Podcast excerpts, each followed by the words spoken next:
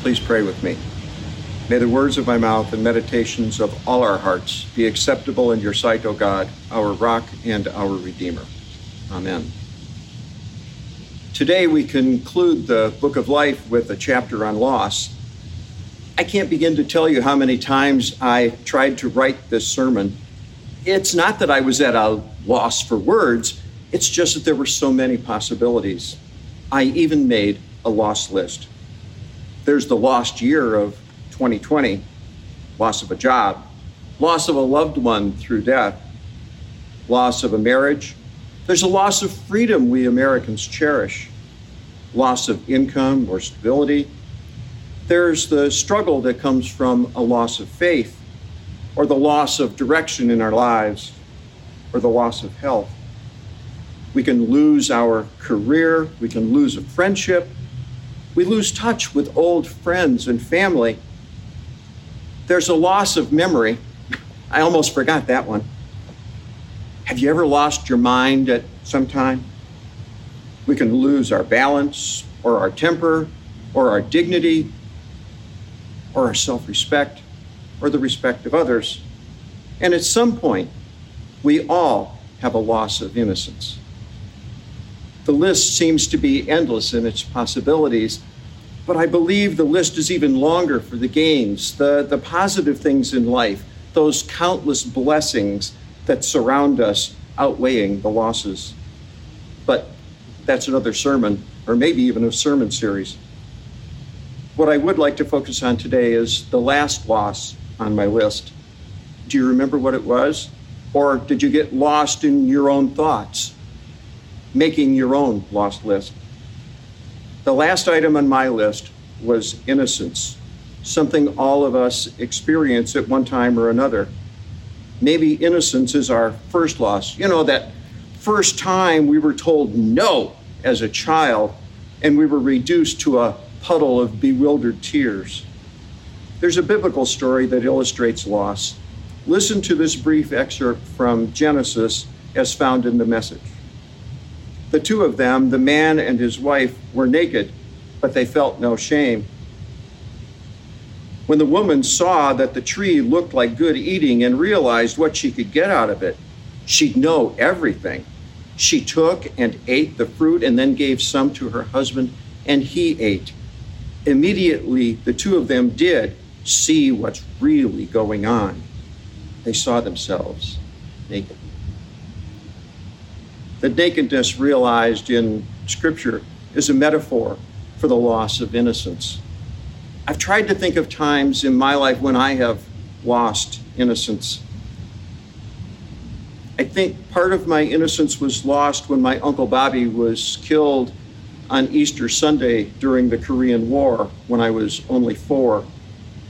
It was the first death I had experienced I still remember that day the Army delivered the horrible news.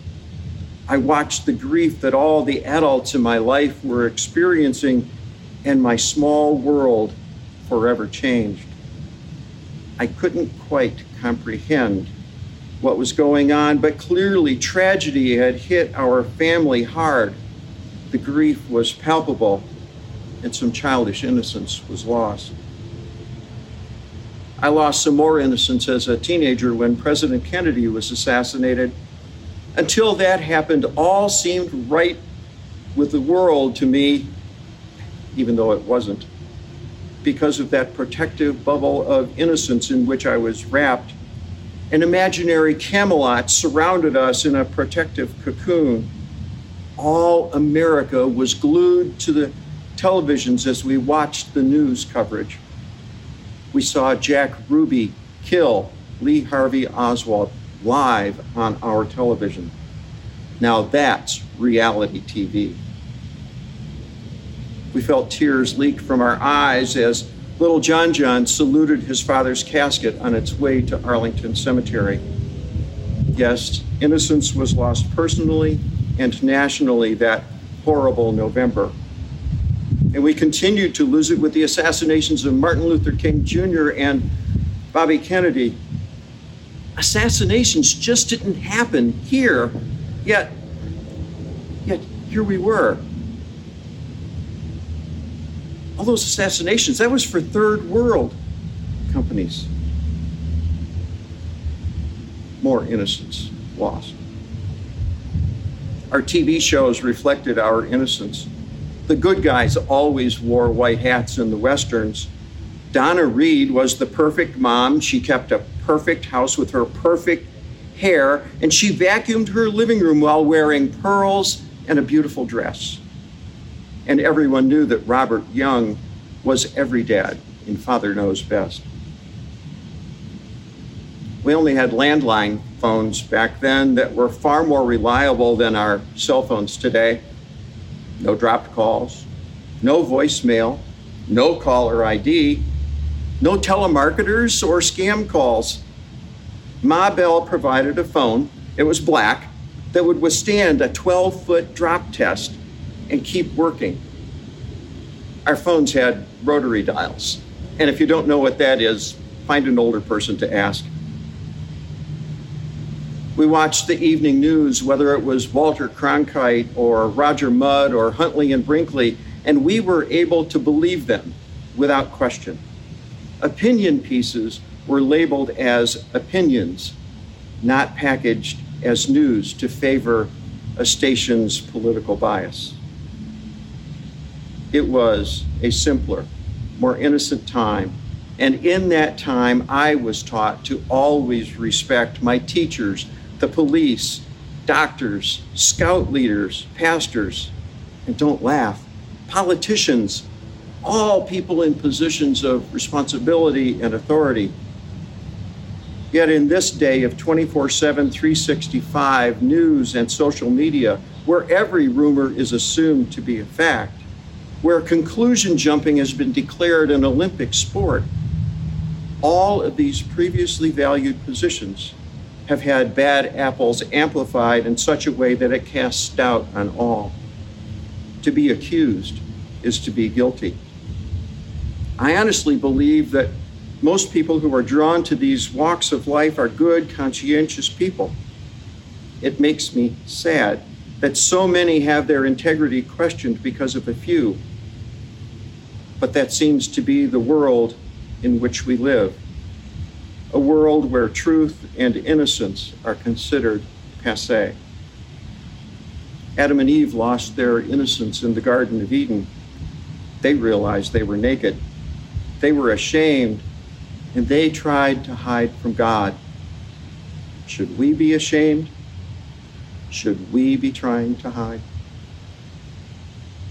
As an adult, I lost a job that I knew I was doing well with honesty and integrity, and I couldn't understand why.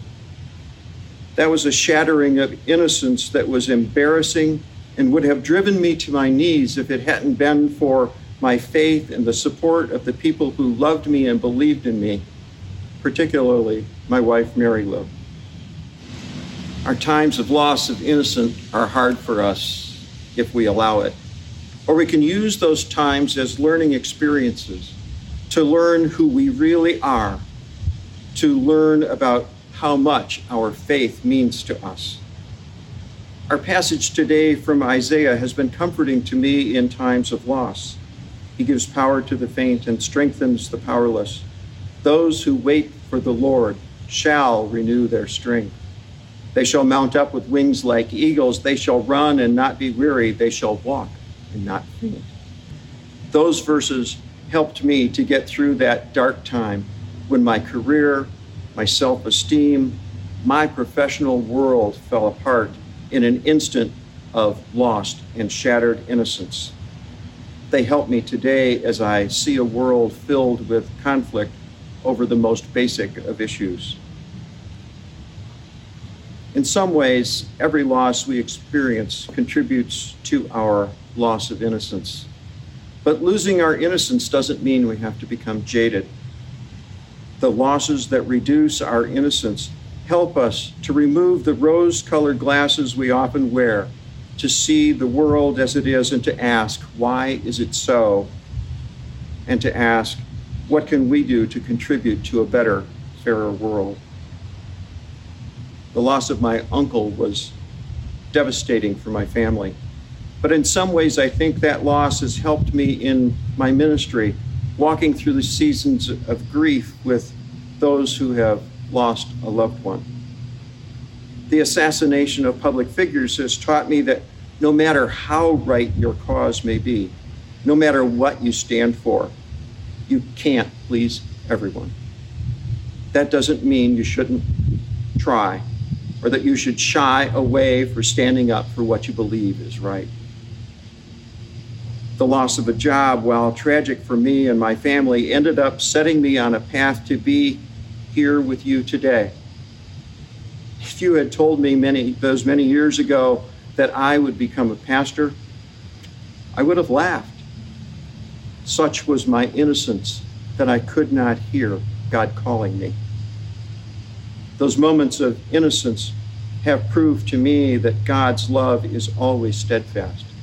God walks with you in those moments of loss, holding you up, loving you as only God can, offering you strength when you have none left, guiding you through your losses. Sometimes we need patience to see God was there all along, supporting us as we struggle. That has been my experience. I pray that it is your experience too. Amen.